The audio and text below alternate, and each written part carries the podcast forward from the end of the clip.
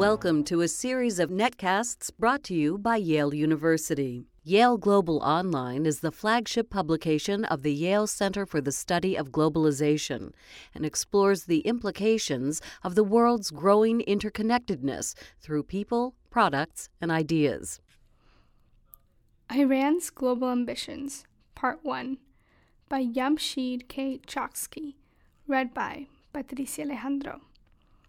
The firing up of Iran's Bushehr reactor has provoked anxiety among Americans and Israelis.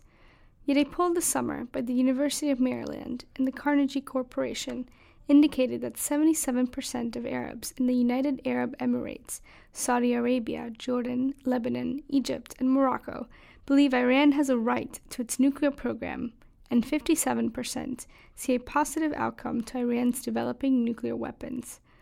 Another poll by the Pew Research Center, while not as favorable for Iran, also found growing support. This shift in Middle Eastern perception is one result of the Islamic Republic's drive to expand its global influence. In his own words, Iranian President Mahmoud Ahmadinejad is trying to return Iran to its proud and great heritage of prominence on the world stage. His foreign minister, Manucher Mottaki, claims that Western nations lack political maturity. They are referring to Iran's 2500 year history, during which the Achaemenid Persian Empire ruled from the Indus River to the Aegean Sea.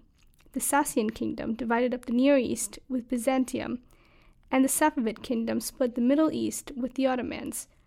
Indeed, the president's chief of staff, Esfandiar Rahim Mashaei, brags that Westerners are most concerned about is Iran leading the world. Words are cheap, yet what Iran is doing warrants attention. Ahmadinejad and Supreme Leader Ayatollah Ali Khamenei schedule numerous annual meetings with African heads of state to consolidate Iran's growing role in that continent. Iranian officials extend development aid to poor nations there as a mean of gaining support. So doing reduces hard currency reserves available to an Iranian regime already under considerable economic pressure at home after years of international sanctions. Yet pinching its own citizens to expand global influence is working. Sub Saharan countries like Senegal increasingly regard Iran as a reliable partner. Iran has reinforced its links with Shiite militias and politicians in Iraq, so successful nation building there requires Tehran's cooperation. Providing material support for Hezbollah in Lebanon and Hamas in Gaza gives Iran clout among the Arab public. These actions have added to calls among Americans and Israelis for a military strike against Iran, a confrontation that Tehran's leaders cannot possibly win. Yet Major General Yahya Rahim Safavi of the Islamic Revolutionary Guard Corps notes that Tehran's gamble is making Iran a great power in the Middle East. Not surprisingly, and contrary to their citizens, leaders of the UAE, Saudi Arabia, Jordan, and Egypt remain wary of a powerful Iran dominating the region. In Asia, Iran has focused attention on Tajikistan and Afghanistan, challenging Russian and American influences there. It initiated negotiations to lay a natural gas pipeline via Pakistan to India to become a major supplier of energy to South Asia a scheme unlikely to materialize for decades. However, in the meantime, Iran, one of the world's largest exporters of crude oil, ironically has inadequate refined gasoline for its domestic consumption due to economic sanctions brought on by belligerents towards the West.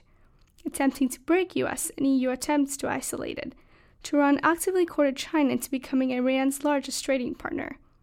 South Korea, too, has begun to feel a need to position itself in a more neutral capacity toward Iran due to lucrative bilateral trade. Great deal of coaxing by the US was necessary to convince Seoul to go along with sanctions. Ahmadinejad's government reckons that easing the West's economic stranglehold will alleviate the Iranian public's growing malcontent with domestic progress. Ensuring robust diplomatic, economic, and military ties with Latin American nations is yet one more aspect of the Islamic Republic's globalizing its influence. Venezuela, Bolivia, Nicaragua, and Cuba forming alliances with Iran aimed at replacing U.S. visions of democracy and security. As part of Iran's adventurism in the Western Hemisphere, the IRGC engages in arms sales via its ally Syria to Venezuela and Bolivia. Now it expands that activity by sharing weapons know how and the finished products with many other developing nations. Such hard and soft power expansions fill well into Iran's long term scheme for reshaping global actions and shifting international priorities away from those championed by the US and its allies. Plays upon a popular third world theme that the dispossessed should unite, irrespective of religion and ethnicity, against the world's superpowers. Iran has actively nurtured its influence within the Group of 15, or G15, now numbering 17 member states from Africa, Asia, and Latin America. The group's 14th summit was held at Tehran in May 2010, with Ahmadinejad presiding over the meeting. He used the occasion to build bridges of cooperation while championing opposition to the US, the EU, and Israel. The Non Aligned Movement, or NAM, with its 118 member states, occupied Iran's attention too. When NAM's foreign ministers met in July 2008, Tehran took center stage as the host city. A public statement by the attendees lent support for Iran's nuclear program. In June 2010, the NAM even praised Iran for its cooperation with the IAEA, or the International Atomic Energy Agency. NAM's next summit will be held at Kish Island in 2012, where Ahmadinejad will assume its Secretary Generalship, giving the Islamic Republic of Iran another global platform. Despite having only a nascent space program, Iran chairs the UN Committee of the Peaceful Uses of Outer Space. Its stockpiling of chemical and biological weapons notwithstanding, Iran holds the vice chairmanship of the UN Organization for the Prohibition of Chemical Weapons. Iran has also steadily acquired seats on the boards of other UN agencies. Those organizations include the Office of Drugs and Crime, the Commission on Science Technology for Development, the Development Program, the World Food Program, the Environment Program, the Children's Fund, the Commission on the Status of Women, and the Office of High Commissioners for Refugees. Iran seems to be waggering the leadership roles in these international agencies will eventually translate into perceptible power. In dealings with the UN Security Council, Iran often does gain tangible victories by dividing Russia and China from the three other permanent members, namely the US, Britain, and France. Russia's loading of fuel into the Bushehr reactor is a stark example of Iran exploiting superpower rivalry to achieve its goal of producing nuclear energy, despite Western objections. Through negotiations, Iran also has gained cooperation from the Security Council's non permanent members like Turkey, Brazil, and Lebanon during nuclear inspections deliberations. Within the context of its overall global expansion, atomic energy provides Iran greater visibility as a limited number of nations possess that capability. Ali Akbar Salehi, director of Iran's Atomic Energy Organization, now claims his country is attempting nuclear fusion. Having not yet achieved fission, Iran is far from assembling a hydrogen bomb.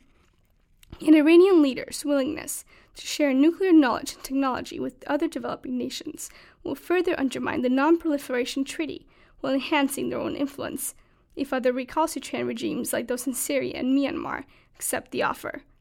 Indeed, Syria is suspected of having collaborated with Iran on such an endeavor at the Al Kibar facility, which Israel bombed. Not surprisingly, and despite growing internal unrest, Iranian leaders feel confident in challenging the world's greatest powers. Through words and deeds, Iran's pursuit of global influence is multifaceted, targeted, and well underway it should be taken seriously. Jamsheed K. Choksy is professor of Iranian Islamic and International Studies and former director of the Middle Eastern Studies program at Indiana University.